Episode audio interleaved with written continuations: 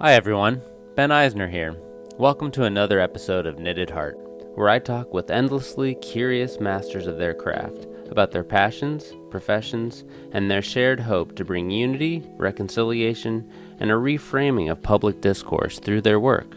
My guest today is author, director, and acting teacher extraordinaire Anthony Meindl. Tony recently released his memoir, You Knew When You Were Two, a heartrending, vulnerable journey of a wildly imaginative and compassionate kid who grew up in small town Indiana carrying a secret he was dying to share, but feared the great cost of daring to step out and be his truest, freest self. Tony is the founder of the Anthony Meindl Actors Workshop with studios in Los Angeles, New York, London, Vancouver, Toronto, Atlanta, Sydney, Santa Fe, Chicago, and Cape Town. So take a deep breath and open your heart to the beauty, the humor, and true compassion that radiates from this very lovable person. With that, I give you my sweet conversation with Anthony Meindl. How are you? Dude, I'm doing so good. How about you? Good. How's life in LA? Uh, man, we are loving it. Like You're all of your our, best life. oh, dude, I'm telling you, like all our critics have been like, you know, waiting for us to come back with our tail between our legs. Like, oh, bad timing, right? I feel bad for you guys. I'm Yeah. thinking, actually, exact opposite. it's pretty amazing. Well, that's awesome. Yay. So, first of all, this is like kind of a big day for you. I mean, Why? You're you're you're coming out with a book. Your your memoir's coming out, right? True. I know it sounds so weird to say memoir, but like, yeah, yeah. It's. I mean, it's just another day, really. Just. I mean. How are know you I mean? feeling? I mean, I feel good. Uh, I mean, do we are we recording? Do we want to save this for when Yeah, we? we can we can record it. Like, Yeah, I um, mean, because you know sometimes like, you know, first take is God. yeah, First that's is exactly it. Yeah. First take is God for That's right. sure. Um, so, and this is just is this the audio because I look horrible. Yeah, like it can be like whatever you want it to be. Like I, I, mean, I don't care. I'm not vain. I'm just. I have really high hair. We got home late last night because we had a screening last night, and like, it's fine. I look dude. fine. Honestly, Tony, like you look great. man. You look great. And I'm wearing these crazy blue glasses because I've been spending so much time on screen. You know what I mean? Like, I, you have to protect your eyes. Yeah, mm. man. No, no. So- honestly, you, you look great. And and no, honestly, you look great. So it's up to you, man. If you want No, no, to no, do- audio do- only, we can do video, whatever. I don't care. Okay, I'm a grown ass adult. you're a grown ass adult. You know what I mean? Yeah, dude. Well, first of all, thanks Is, so much. are we for doing this. officially starting? Yeah, Okay. let's do it. Let's now I'll put on my it. official voice. Okay, yeah. Put on your official voice. this is like free flow, just Oh, cool. Yeah. Two friends best. just talking. You know what I mean? Yeah. I'd, rather just feed off of each other and just go with it instead of have this structured wooden like robotic. Well, you know, the problem has been to like you if you watch interviewers, you can see when interviewers aren't really listening and they so they lose the opportunity to be in the flow in the moment. So they're Yeah. instead they have their next question they have to ask. Yeah. which is again it's so bizarre like you know the conversational aspect of of interviewing whatever that word means is like Right.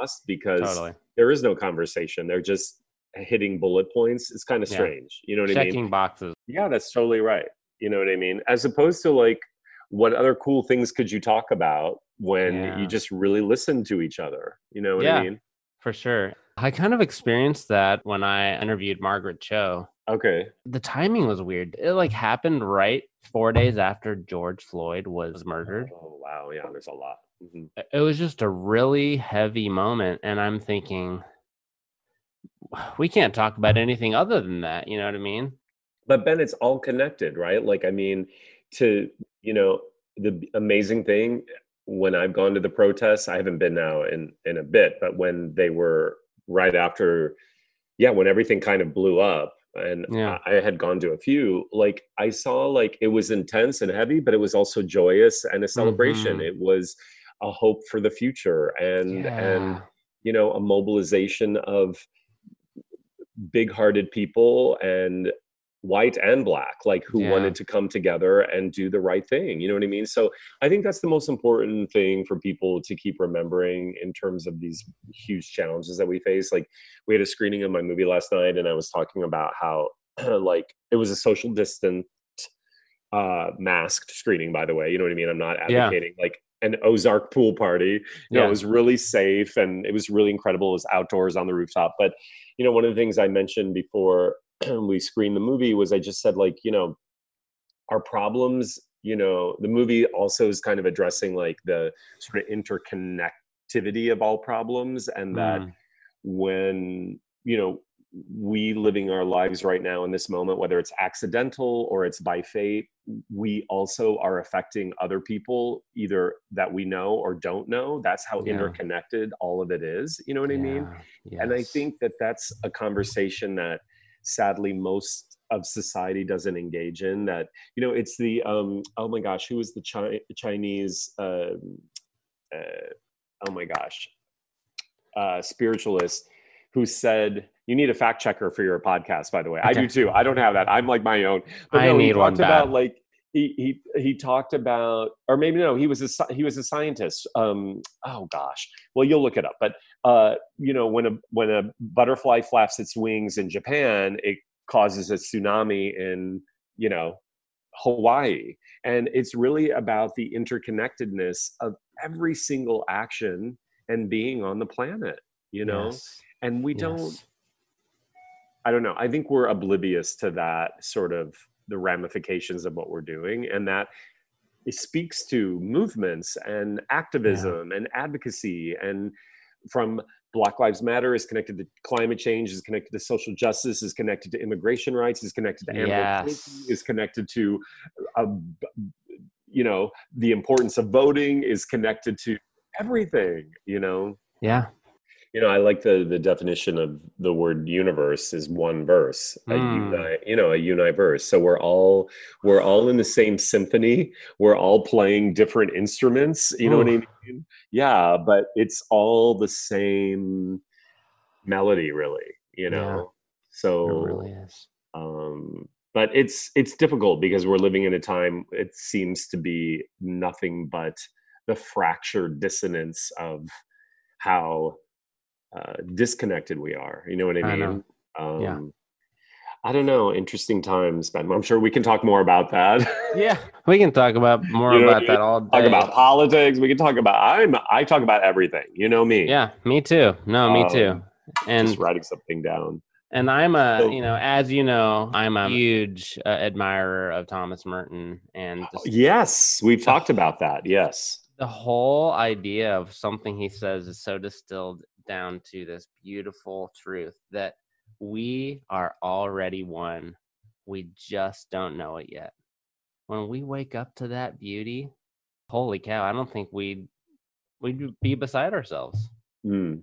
Well, you know, there's like the Hindu uh, philosophy of what they call it Maya, like the delusion Mhm. of, you know, this existence means is really God has taken the form of all beings to know Yeah. itself. Yes. So it's kind of beautiful. So, like, God is knowing him or herself or their Yeah. self through you, but Yeah. also through me, also through you know all beings even those we judge to be you know monsters and horrible people yeah. uh, i think people can probably understand who i'm you know certain Oh, government officials, you know what i mean but i think Uh-huh. it is a, really interesting way of thinking about life that um, god wanted to know itself and the only way it could do so through the human form is through the creation of who we each are. And Mm, and so that also helps i think that doesn't mean we let terrible things happen or we don't stand up for justice and and and righteousness but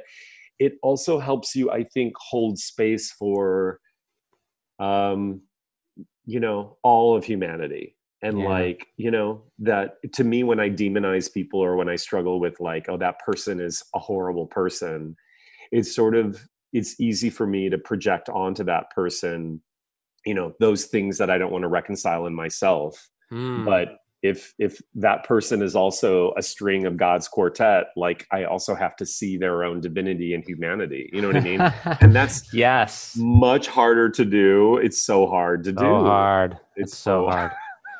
But that, that whole idea of I don't know if it was Alan Watts or whatever, fact check again, but like Yeah. That whole idea that we go through our lives and something or someone comes against us and quote unquote rubs us the wrong way. Wrong way. But if we can just quickly be able to be like, ah, I see you, Mara. Mm. You're dressed up in this kind of manifestation, but what's your role in my transformation and yours? That's right. Goes on and on and on and on. Well, it's also, I mean, I love this so deep already, but like also, you know, where I get really frustrated is trying to use my platform not not to um, how do i say it? Where i get challenged is trying to i can't change people and i think that's where we get I, i'm speaking for a lot of people probably our frustrations are trying to um, get people to get us and i don't think that that's that's not the point of really living a spiritual life. The, Mm. the, the truth is to show up in the world with I- mean it sounds so cliche but it's so true of like you just said like when somebody rubs us the wrong way when we're faced with a, a huge obstacle in another person and a person's views that we just find morally you know questionable Yeah. it's really about how do we move out into the world still leading from love, Mm. showing there's another way, leading Yes. by example, not Yes. trying to get that per- because that never works anyway, Ben. Every time I've tried I've gotten to a fight with somebody about thinking that they're wrong, right, right, you know what I mean? they're never gonna not think that they're not right. Right. So all I can do is just try to lead from, and I'm not saying that I do all the time. You know what I mm-hmm. mean? Or even maybe like a tiny percent of the time. But but that's that that is what all the great saints and teachers have been saying, right? Yeah. Change yourself, work on Change yourself. thyself, Yes. lead from thyself.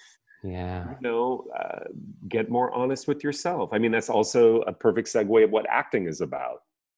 You know, that's I mean, you're a part of the school in Chicago. Like that's let's that's all that I teach, really. You know what I mean? And then how can we play roles that we feel so disconnected from or have judgment about? You can't. Like you have to find where does that person meet you inside you, you know? Mm.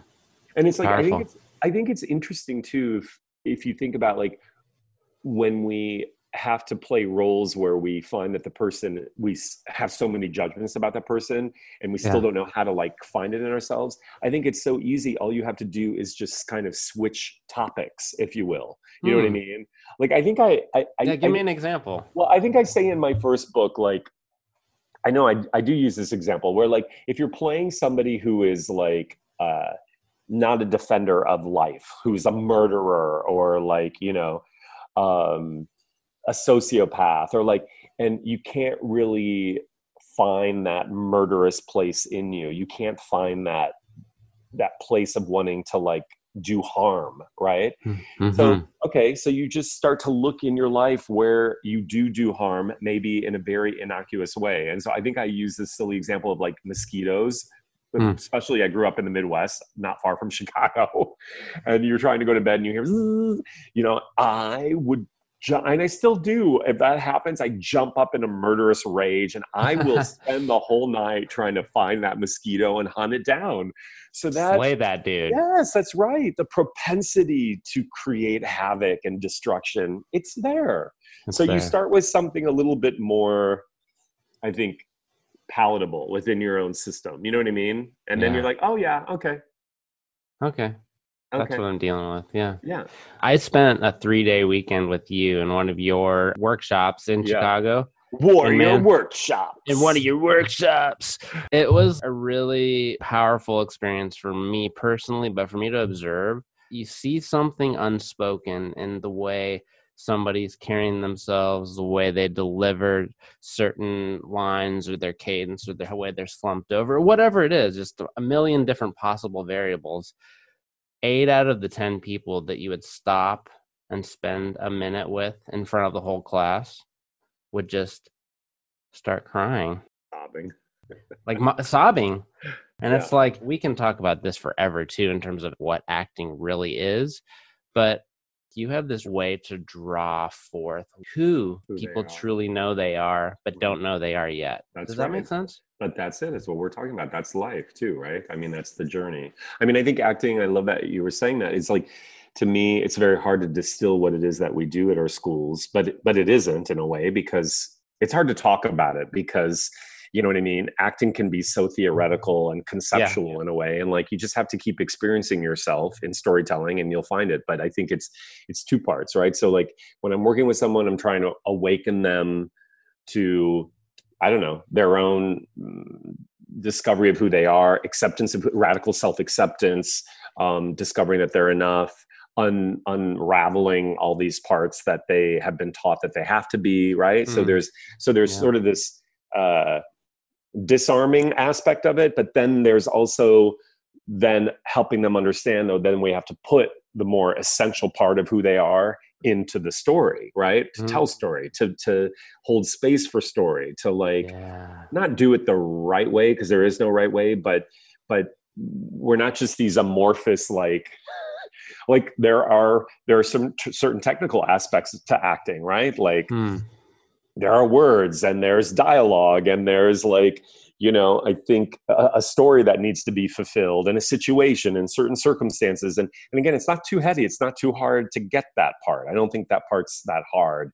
But i do find that when people are taught those outside structures first without mm. even having an understanding of who they are mm. put that in there it's always yeah. going to be sort of like it's not going to be really real right it's like window yeah. dressing that's what i've discovered over the years that's a good you know, I just coached it. this kid. I just coached this kid uh, via Zoom. His managers wanted me to work with him, and he sent me his self tapes. And his tapes were good. They were good. Like he has a good look, and like he was again, he was hitting all the like correct notes, right? Yeah. Technically. Lines, yeah, that's right. The lines were executed well, and like I could see he understands the story. All these things we're talking about that you have to you have to fulfill that part, right? It's like yeah. it's like baking a cake if mm. you want the cake to taste good, there are certain steps you have to like follow, right? Yeah. The sugar, right. milk, or whatever. I'm a terrible baker, so I that.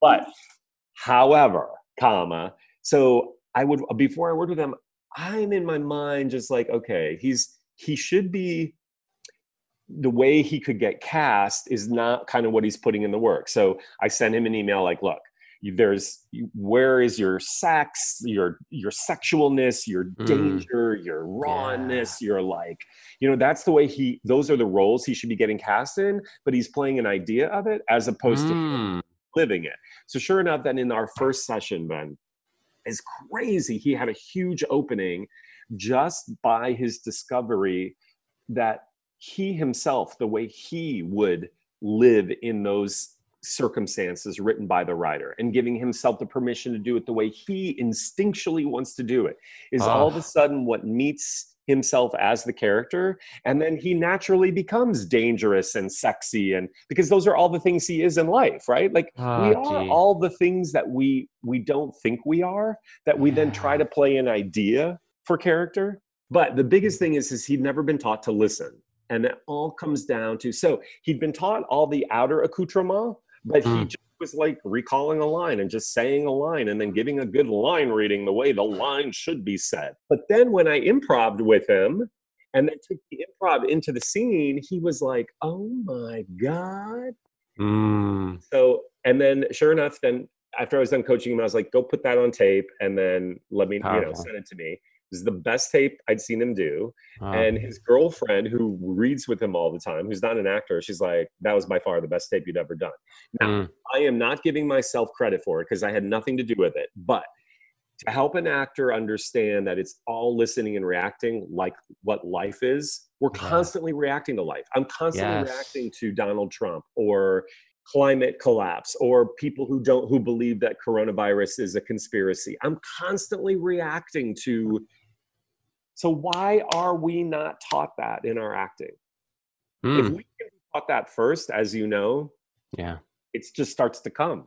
It just know? starts to come. Yeah, it gets easy one of my previous episodes with the iconic Joan Darling. I call her the all knowing Joan Darling. She's a director, one of the first woman directors in the 60s, and she directed a whole oh, bunch whoa. of MASH right. episodes and Mary Tyler Moore. And oh, wow. Her directorial debut was in the late 60s, Mary Hartman, Mary Hartman. Oh, I remember that show.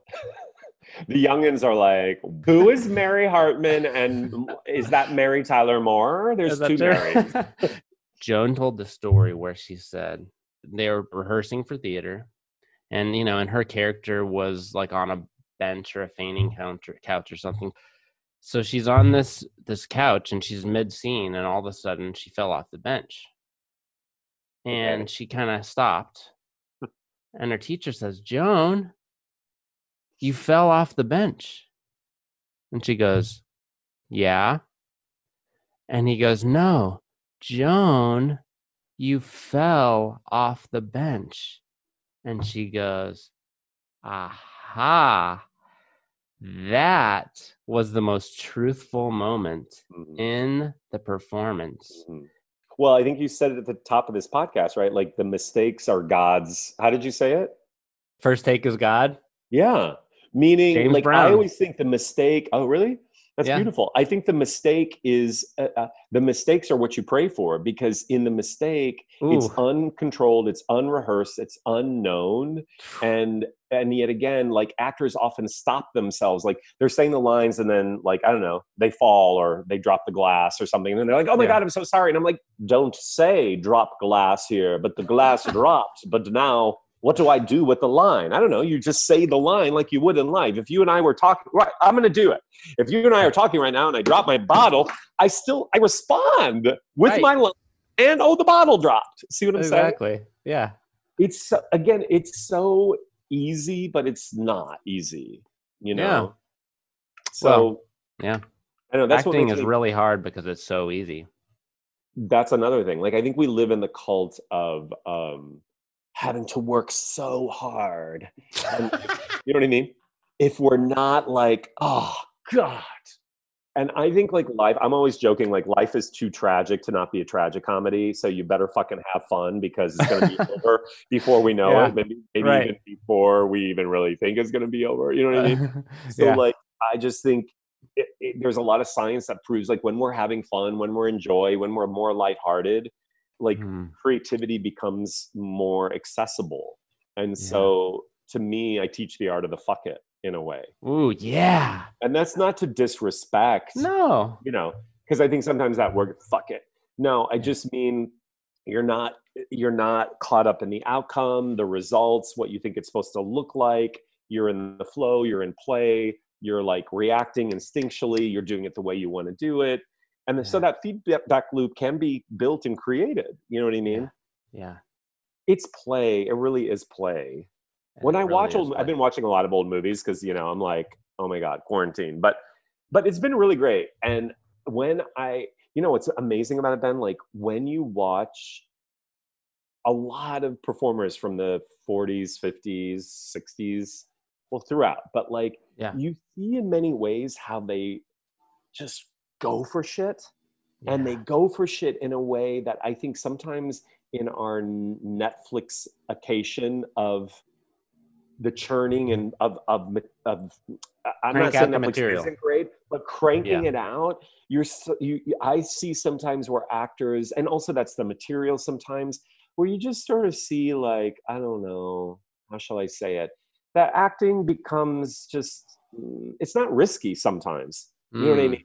Yeah. like the formulaicness of stuff just kind of keeps it in a bandwidth of like and then when you go and you watch something and you see an actor taking a huge risk you're like oh my god they're so alive Yeah. and and that aliveness is it makes i often post on my instagram stories because it makes me so excited that i like i'm like see where you can go see what you can do see how you can live outside of the margins of the lines yes. so it's it is amazing. I think I think young actors should watch older movies because I think I don't think we should just be watching contemporary Netflix shows Right. as the arbiter of of acting.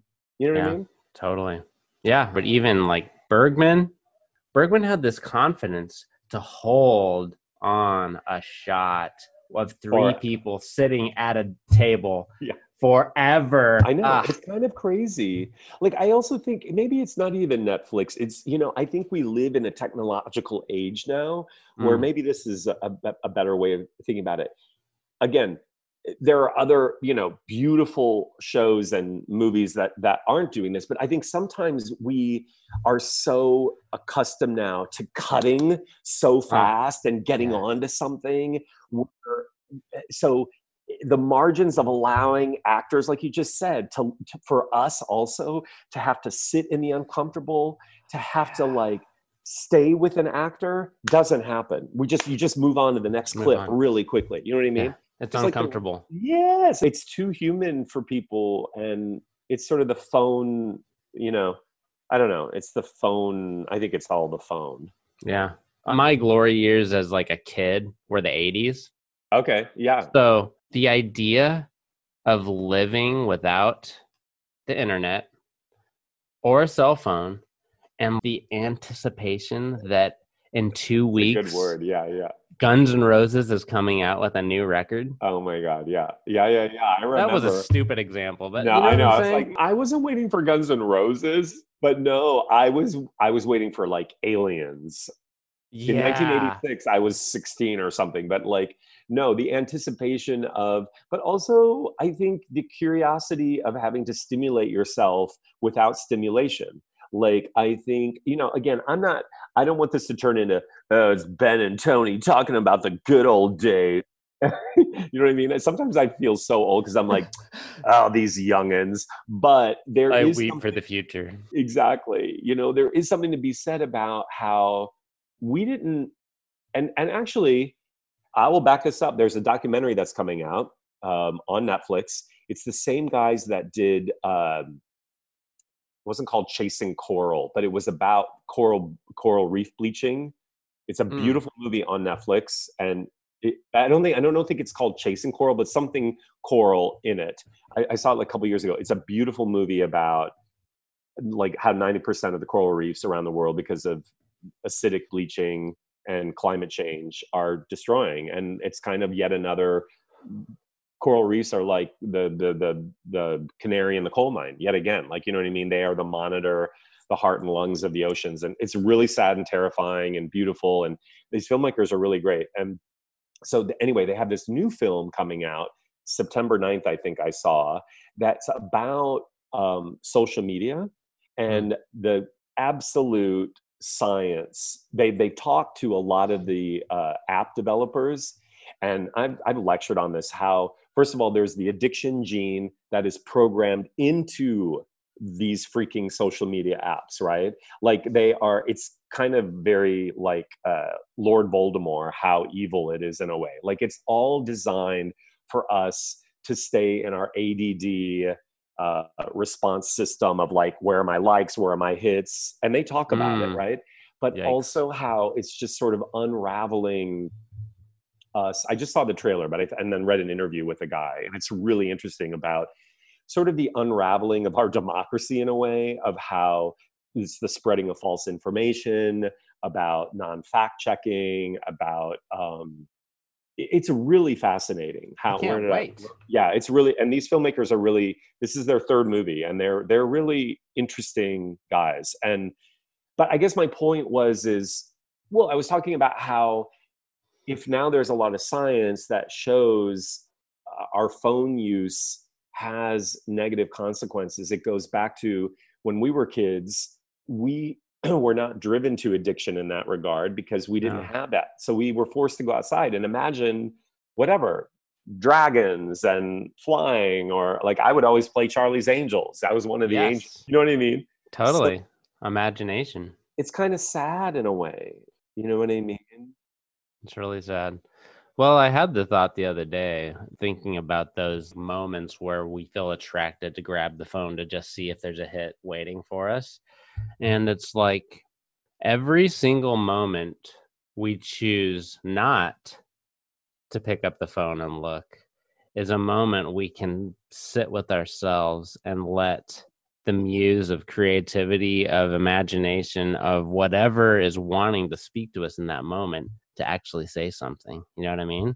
Yeah, creating space for that, right? Space. But Ben, yeah. I think the thing is, is for you know, we're older, but I can't even imagine kids who grew up with that and how much more the addiction is encoded and hardwired in them now. It makes me sad. Like, but also, like you said, but but but what I know these software developers also talk about is it's not a, a real when you go to your phone to look to your likes or whatever they also withhold likes and they keep information from no people. way. yes yes yes Come on. this is evilness no no no no no so that you have to keep going back to refresh your browser to see it's all is there an algorithm it's all so like see this is the th- but this then leads me to the thing of like we as a i can only speak as an american i don't know yeah. like i'm more than an american but i live here so i'm a consumer of americanism right? Like i think we're so uneducated and so not aware of so many things right? And also Mm, things yeah. everything has become politicized in some weird way. So the real information about things is has you, you don't even have access to it because you're immediately told it's either left or right. And i think it's led to this sort of breakdown of any kind of common sense of like well how do we solve this problem? You know like climate Yeah. change is such a huge problem but it's become politicized. But in the 80s this is a this is fact. In the 80s in 1988 they had their first um, panel that they were i'm kind of like um I, I like i love i don't love climate change but i'm really fascinated in the stories behind it and, and it's like the storytelling of our lives if you think about it right? It's going to Yeah. change the way we tell stories right? Because it's it's going to affect how we live life. But in 1988 they had their first the, the, the they had their presentation to the senate and to congress about um, the, the sort of the environmental and climate effects of if we didn't start to make changes right? And it had almost passed. It was like 99 to 1 and then george bush got elected into office. And, and i'm not blaming george bush. It was actually his advisor john sununu. This is all factual who basically put the kibosh on it. And basically it started to turn into a political movement that you know climate change wasn't real. That's when like all the oil companies started to like you know develop their propaganda around it. But i just think it's fascinating. So people don't Hmm. trace back you know to the i think the real truth of things and then Yeah. the politicalization of something is what people think is real. I mean people are like can you just please get back to acting? But i think this is so fascinating. So in 1988 had they passed had our government passed the legislation that they were so close to passing where we are right now in terms of carbon levels Yeah. we would be 40 years we would be 40 years ahead of where we are now. Wait 1988 so how many years is that? Is that 30 88 whatever my whatever 1988 minus 2020 is. I'm an artist i'm not a mathematician but basically we're 30 years behind where we could have been. Gee. had we just passed these you know just was just like being more mindful about oh here's the science it's irrefutable what are we going to Yeah. do about it so Yeah. it's it's i think this is kind of the i guess my point is is we don't want to educate ourselves No. No. Well, which makes me what? sad because being educated is curious it's cur- it comes back to it's curiosity and it's interest and it's like it's participation and but i think artists are that way i think artists care because artists Yeah. are outliers and artists are not sheep people you know? The Mhm. government wants people to be disorganized by a russian bot. The government wants people to be like believe in conspiracy theories because it creates mayhem and confusion and distraction right? Like but artists i think really dwell in the world of imagination and curiosity and fact in telling story based on i think a neutral point of view because they're reflecting back to society what it means to be human so you have to be neutral about it in a way Yeah. you know Yeah. Well, I it makes me think I want to say it was Angela Davis who said the less we know about history, the easier it is to be on the right side of it. oh wow damn Ouch. yeah she was she's still alive actually i think Yeah. She's Yeah, a she prof yeah in Santa Cruz. That's right. Yeah, she's not even that old. I remember I uh, the Thirteenth documentary. I think she's interviewed in Oh. that. And yeah, Powerful. yeah, yeah. That's an amazing statement. She's one of those people that everything she says, I'm like, yep.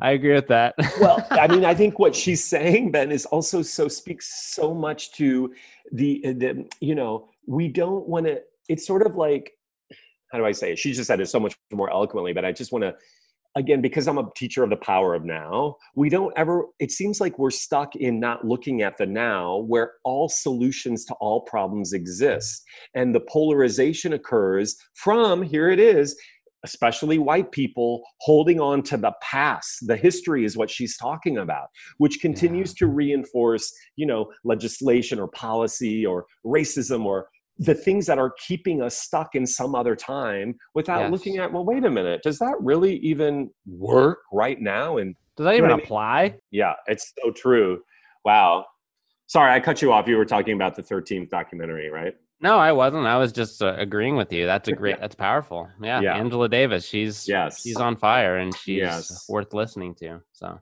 I don't know. I always say like I think it's a really as as scary and weird as this year is. I also think it's been essential and necessary. So mm-hmm. we need somebody like Donald Trump and his cronies in office in order to have created the revolution because there wouldn't have been uprisings. There wouldn't right. be this call to action. There wouldn't be a conscious awareness around Black Lives Matter, around immigrant rights, around so many things that I think are are so much more front and center now, which is important. Yeah. You know, so important. I just read a book by Eddie S. Glaude. He's a he's a prof at Princeton and he's a MSNBC contributor. But he just wrote a book called Begin Again about James Baldwin's America. Oh, uh huh. So the big like kind of proverbial but practical question is how do we begin again? What does beginning again really, really look like? like? Well, I think it's hard for white people, right? Like our own complicitness in racism. You know what I mean? I think like the word racism for white people, if you care and you're compassionate and you don't feel like you're a racist, that word conjures up like the KKK and, you know, white hooded sheets and using terrible epithets and horrible words that we wouldn't say you know but then what i think the uh, the awareness or the education that's occurring for a lot of people who do care is like oh no actually racism is a part of an entire structure. It's a part of um, uh, a business really if you will. You know what i mean? It really is. It's a part of like the groundwork of which are you know i also think in terms of like when I think about I, I posted I post a lot of climate stuff in in in relation to social justice and a lot of other causes on my social media feed but like like the entire industrial revolution is really caused by white supremacy if you think about it and i never really like had that aha until recently mm. when you think about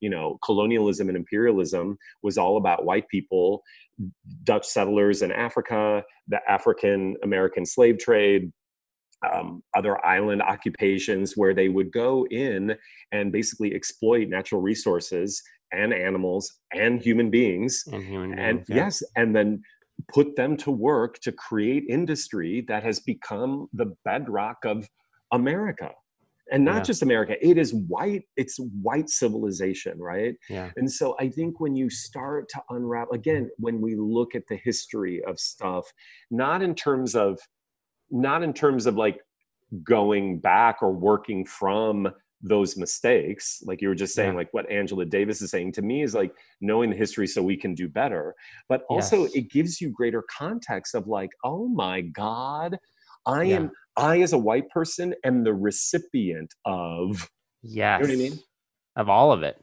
of of hundreds and hundreds and hundreds of years of oh my my appliances, which come out of the Industrial Revolution, were caused by slave, were contributed by slave labor. You know what I mean? Like yes. you start to unravel. Well, fuck. Of course, I have to do something about this. Then you know what I mean? Right. And then yeah. you're just like, okay, well, we can do something about it. We can do something about it. Yeah. It's it's but really again, it's not it. that hard. It's not that hard. I mean, no. it is. Well, what I'm talking about is not. It's not that hard to make that change in your mind because you realize, oh gosh, I have been the beneficiary of racism. Yeah. You know what I mean? Yeah, and so totally. no, I don't want that anymore. So what can no. I do to make a change? Yeah. But I think I don't know. I think it's like what we've been saying, Ben, is I think it's hard for people to change. It's hard. It's the fear as we see the fear mongering of like uh, what's on the other side or what you have to give up or what you're going to lose. You know what I mean? Mm-hmm. And that's why it's really hard for uh, a lot of Americans to like reconcile it. It's what our history books taught us as school children. Oh my gosh, yeah. yeah it all needs to be it needs to just be all overturned you know it needs to be you know. Well it is. I think there's an upheaval. Right now i think a lot of black america based on what i'm reading is a sense of a little bit of betrayal here. Well i just think it's like change is really slow isn't it like it it could like change is, is can be as immediate and as fast as an idea is birthed and that's what's exciting about it. That is what's hopeful. Like people have a great idea of like oh whatever it is. It's just you have a very creative exciting idea and then but then from the ideation to the actual manifestation takes a long time because you're you're dealing with structured systems that have been in place to operate for so long a certain way you know what i mean? Yeah. you're dealing with like the consciousness of many other people. So that's yeah. what's challenging about society. That's just what's challenging about being you know a cog in the wheel if you will. You know what i mean? Yeah. But again then it just comes back to but but it comes back to again our own individual responsibility. I can't, yes. all I can do as a business owner and as an activist and as an artist and as a spiritualist is to be an advocate for change myself, start with myself, and that ripples out to other people, conversations about it. As a yeah. business owner, making changes within the business to support our BIPOC community. Do you know what I mean? Yeah. So it's really yeah. exciting. So I know I'm making a difference. I'm doing mentorships. Like there's a lots of things that we can do. You know what I mean? So I think I think when we look at the big picture stuff, it's overwhelming. But I don't think advocacy. I think advocacy is small small pebbles, small pebbles. I think it's always been. No. You know? Yeah, I think so. I mean, life is advocacy. I mean, Ben, life is advocacy for again justice for all human beings life is advocacy for doing what's right life is an advocacy for uh, you know the environment life is advocacy i think if you know what i mean? Life is service and if it's service then it's advocacy. Because if life is service then it's trying to help people who have less than you. Oh i'm going to totally start crying. That's service. To be serviceful is to where can i help you brother? How do you need yeah. help sister? That's why we're here. That's so we're here. that's but america is like capitalist driven and that's the last let's change subjects. I mean we could talk yeah. about this forever. i mean so like heavy. you know what i mean capitalism yeah, is like don't get me started yeah I know we it's can talk so about complex, you know. so complex. Let's talk about my book, shall we? Yes, yes, yes. Okay, perfect dude, segue. Okay. I want dude. people to buy my book. Talk about capitalism. Dude, okay, you know let's I mean? talk about your book. Okay, speaking of capitalism, no, yes, I know you can get it on Amazon, people. okay, dude, I did read your book. Oh, I read it. No, you did already? I read the whole fucking thing. oh, thing. shit, man. Yeah, that's dude. crazy. No, okay. I did. And honestly, Tony, it really gripped me. I, I was really no, I'm serious. It was really, Come really on, you special. Just, you have to say I, that. No, dude. I promise you, I will prove to you. I will cherry pick certain things out, and you're like, "Damn, you did read uh, it." But uh, did you no, laugh? But, There's some funny stories. Oh hell yeah, okay, yeah, good. dude. I okay. laugh, dude. You okay? Under the banner, let's just start here first. So vulnerable, man. Like it's oh. gonna it's it's gonna make me cry. Oh, thank you. Really? That's so sweet. I feel like my that was my editor. She kept pushing me. Well, well here's the deal. You held nothing back. And oh, that means a lot. People need that. Well, it means also a lot as a straight man, not that I categorize people, but like, you know, not that it's a gay book, but they're little stories about me growing up gay. But yeah. I really think that I think my stories are universal, right? Because they're the struggle of identity, loving yourself, fitting in, yes. finding your yes. own voice. You know what I mean? I happen to be gay, but you could be a straight little boy artist in the Midwest or wanting to be in a rock band or, you know what I mean? Or just asking yeah. a girl out, like whatever it is. I think it's like, so that means a lot, Ben. Thank you so much. Like, I'm you know i here's the thing about my work and i think this is the, the thing that artists have to remember is you just have to keep putting your stuff out there. And if 10 people if only you know once we release the book i mean obviously it's not easy to release a book during a pandemic but it was ready to go in june and i was like let's just do it. And i, I just was like i've released it. If i only get 10 if only 10 people buy my book yeah. so what? You know what i mean? It's it's not mine anymore. It's like yeah. okay so i've changed hopefully 10 people's lives and or they recommend it to somebody else or you know that's i think the problem with artists is we hold on to our stuff because we think it's scared to be vulnerable Yes. you know what i mean i like last night we had this movie screening of of mine and it's kind of about the the process of how we work at the school so it's like this interesting hybrid documentary um, I think you'd love it. I can't wait for you to see it. But I and I've, I already, I've already had a couple screens. We had a screening in New York. We had a big screening here in the fall, and like the reception has been great. But like I told my boyfriend when we were leaving, I was like, you know what? I love and accept myself no matter what happens. You know what I mean? Yeah, like right. we, ha- you know what I mean? People could hate it, and Right. it's okay. I have to. We have to, as artists, stand by our work. It, it- it's a representation of a moment in time, and and So the good. story we want to tell at that time, right? It's really good. So, I think that that's that's what I advocate for. You know, and I'm I'm not good at it, but I keep trying to do it. You know, and I want artists to know, like I I think that that I think actors we admire, artists we admire, are also up against that. Yeah. Fame seems to mask that part of it. And I think that's what's dangerous about it. But the artists that I know are like trepidatious about, like, well, okay, here we go. Da, da, da, da, da, You know? yeah, yeah, yeah. They just have, may have like a huge, you know, movie PR machine that make it sound like it's the most amazing thing ever. And sometimes, world. yeah, exactly. And sometimes it is, and sometimes it's like, oh, okay, you know, Yeah. that's that's creating, right? Like, So let me get to, I have to first things first have to say this. I about fell out of my chair when I found out that you had an Omi. I did have an Omi, I had an Omi. German for grandmother, you guys. Yes, German for grandmother, everybody.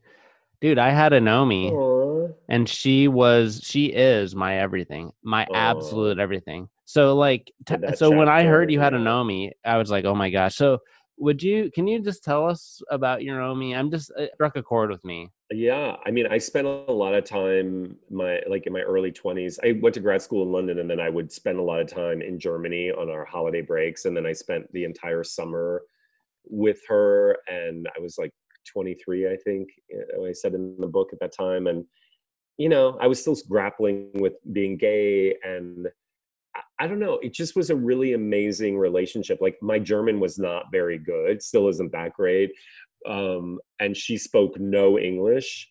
But I think I have a line in the book about how, you know, to be able to connect with someone at the most human level, you don't need to have words to connect. You know what I mean?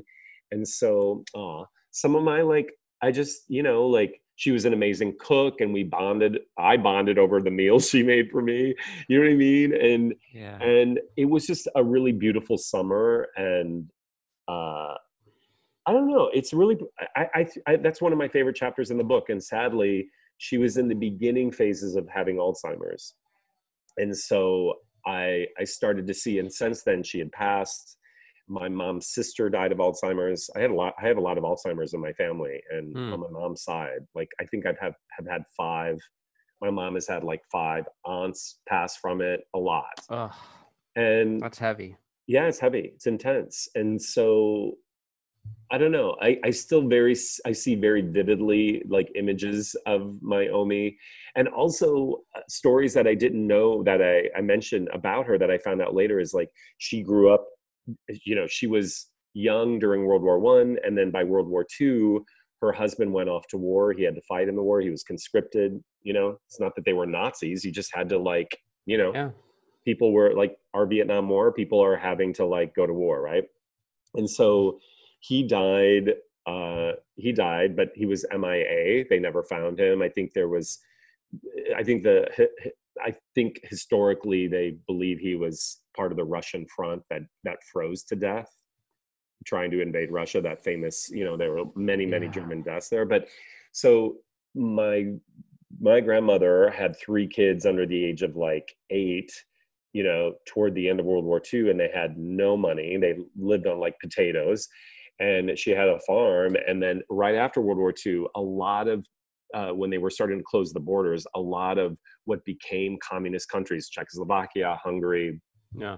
um, my they my my grandmother lived in Bavaria, which was very close to the Czechoslovakian border. So people would refugees war refugees would spill over and my grandmother would hide them in her barn because it, by then uh, Germany was uh, occupied by Americans and the American servicemen that was illegal to like house any you know refugees but she would house them and then when it was clear she would let them like they would take their stuff and then like live find a place to stay in Germany. So my my grandmother, so I have advocacy in my blood. You know what I mean? Like she was a true hero. So I don't know. I hope people can. I love that you related to that story and. Yeah, I really did. Yeah, I it, that was one of those chapters where I was like, "Wow, this is this is striking a chord with me Aww. personally." And so there's hope so, for my book. Okay. okay, so I read your book. I immediately saw how the film would open. Open on Marty's restaurant, family owned business, small town Indiana, right? Filled with, you know, everyday, you know, Midwesterners. Patrons, yeah, Midwesterners. Yeah. And there's 13 year old Tony, like fucking like rocking it. He's got like 10 tables and he's like, I was. Dude, you just like owned the place, right?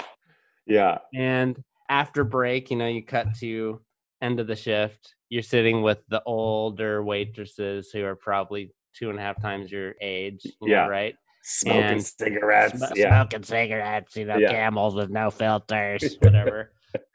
and then you're talking about Bill, the chef, who is this unbelievable pastry chef, right? Yeah. And and then there's this kind of murmuring that kind of passes through that you're like, wait, did I catch that right?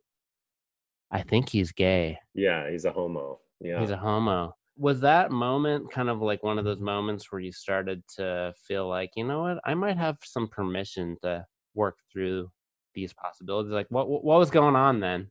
To me, that was like, you know, I, I always call the Midwest at that time like, you know, during Reagan years, no less, right? It was like behind yeah. the Iron Curtain. Like it felt very totalitarianistic and repressive and you can't be gay also everybody's gay nowadays it feels like everybody's like gender non-conforming nowadays you know what i mean which i love right. but back yeah. then it was you were good old american masculine or a housewife you know what i yeah, mean right and so right. here was this queer little sensitive artist boy in me and like i no that was hard and like i think so he was our our chef and um he was gay but he was gay in a way that like triggered my own self-loathing and self-hatred because he was effeminate and mm. you know like you know back then we'd call them prissy or whatever you know what i mean and and I, I found it a very interesting. I don't know how much I didn't talk about this so much in in that chapter. I mean, I may have talked about it with my third grade teacher, who I think was gay, but I do remember with with the chef, I'd have these moments of like, me seeing him seeing me. Hmm. And I don't I didn't talk about that in the book, but like wow. knowing he knew I was gay, but I didn't even really know I was gay, but also maybe he was looking at me in a sexual way and like there's a lot of stuff that I can see now of like, you know, it's just really fascinating. And but for me that was so taboo and so scary I was like, get me the hell out of here. And then soon after that, I went to college and then I, you know, grappled with coming out. But yeah, so for people who want to read it, like there, but, but, the, but the book also deals with acting and uh, uh, stage fright. And I have a great chapter on ayahuasca. I mean, so oh, many actors yeah. have always want, you know what I mean? It's yeah, quite right. vivid. I uh-huh. poop in my pants. Like there's a lot so yeah i think there's a little bit for everyone in there i hope there really is. And I think that what you even did with your familial relations and the agony of waiting for the day like, when is the moment going to be right when I can actually tell my father? Yeah.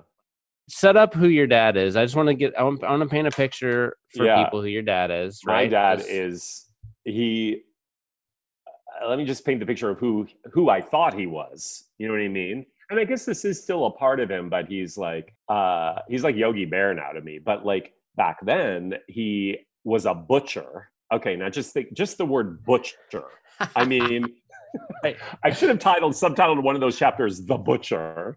The butcher. Um, yeah, he you know he wore you know, slaughter boots up to his knees. You know, he smelled of like metal and blood. He was strong. He smoked Marlboros. He was a German immigrant. He was quintessential male. He had he worked so hard. So I, you know, we didn't see him as much. You know, like he was always working or sleeping because he was working incredibly long hours because he had his own business uh, as a butcher um, and I just had all of these projections of what I thought maleness was. You know what I mean? And yeah. and uh, my brothers also there's th- there's four of us kids in the family and two other brothers and a sister but my brothers were very alpha in a way and very kind of dad's sons like they worked in the slaughterhouse for a bit you know meanwhile i was holding up vegetarians only signs you know what i mean like i was right. the you know outlier the iconoclast i guess so yeah just you know to me the the the fear of having to come out to who i thought was you know this paternal father masculine figure was very scary and then mm-hmm. I don't know if I want to should give it away, but then when I did come out, like you know, the revelations were really powerful and moving, and yeah, it's. And my dad is just he's so supportive now, and like it's. Eh, I mean, he's my biggest fan. But you know, Ben, can I say my parents were not very supportive of this book because they've warmed to it. There's it gives meaning to the the term. Uh, what is this saying? Uh, oh, oh my gosh! I was just thinking of this saying last night, and I can't think of it. Uh, ask for forgiveness. Mm. Wait, what is it? Ask for forgiveness later. Oh yeah, don't ask for permission, ask for forgiveness. That's right. That's exactly it. I should have just done that, but that's not how I roll. So like when I started to have the rough draft of it and it was ready to go, then I shared it with them. And at first they were adamantly against me publishing it. They were like they think they come across as like horrible parents. And hmm. I was like, "Oh my god, you guys, everybody who's read the book thinks they're so they're my parents are amazing. I won the jackpot. You know what I mean? Yeah, your parents are wonderful. They think that they are like like the hecuba. Ah. you know what I mean? Of of uh-huh. like parents. They feel like my mom is always like, well, if you feel like we were such horrible parents. And so they've come around, but man, it has been not easy it's a love mm. letter to my parents but they do not i don't think they they still they're very private too so sure sure sure you know i've changed the names and identities of a lot of people in the book because we come from a small town but mm. i don't know so it's interesting i think it's just like a love story to my parents but it's interesting right like perceptions your dad was kind of the last standing person in the family to be like, oh my gosh, how do I even break this to him? And I then, of, yeah, you got to read the book. You have to read the book. I, I think that is for a lot of gay people. You know what I mean? The father figure. Yeah. Well, look, even you don't even have to be gay. Just think about your own relationship with your dad. Yes, it's universal. Coming to our dads with whatever well, I'm going to get married, or I got a girl pregnant, or I'm yeah. gay, or I want to be a musician, or you know what I mean? It is yeah. hard a it's lot hard. of times. But I will though say there are some that are harder than others. Than others, yeah. Coming out, um, I can just only begin to imagine all that goes into trying to step over and overcome and, and mustering the courage to just say those two little words, words. five letters.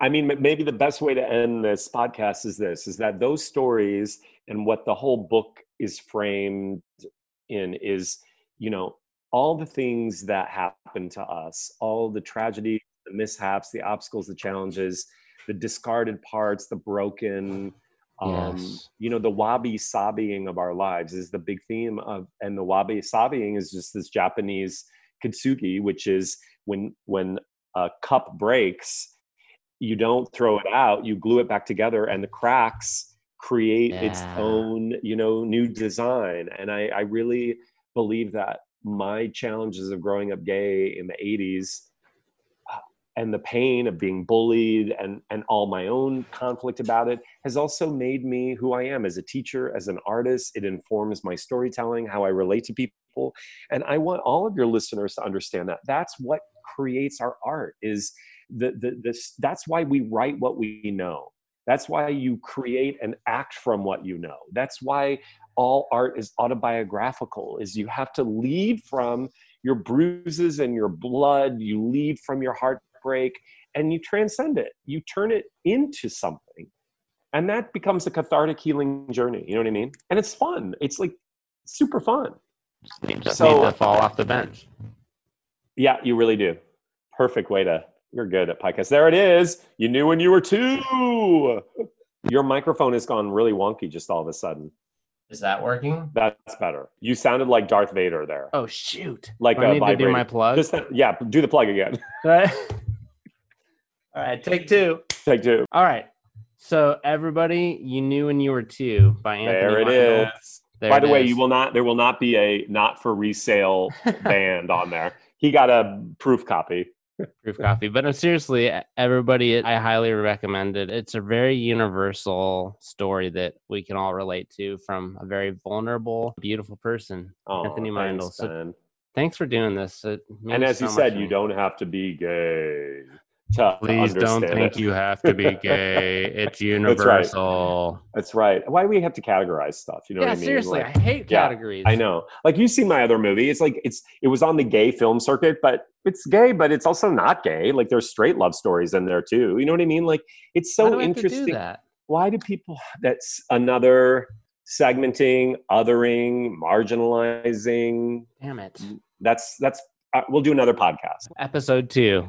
That's right. Someday. Well, ben, thank you so much for having me. We will promote the hell out of it. What a great conversation. Oh, thank you. It's, thank it you was for wonderful. facilitating it. Yeah. Thanks for being open and showing up. I admire you, Anthony Meindl. Thanks. Thanks it means time, a lot. Yep. Thanks, Ben. We'll talk to you soon. That was awesome. Ciao. Thanks for listening, everyone. For more information on Anthony Meindl and his work, visit anthonymeindl.com. That's M E I N D L. Also, you can find his memoir, You Knew When You Were Two, on Amazon.com. Also, you can visit my website, knittedheart.com, to hear previous episodes, investigate further resources, and hear more about my ongoing work as a filmmaker. If you like what you hear, please leave a five star review on Apple Podcasts and share with your friends. This is the best way to spread the good word, which allows me to constantly broaden my reach with future episodes. Peace to you until then, and bye bye for now.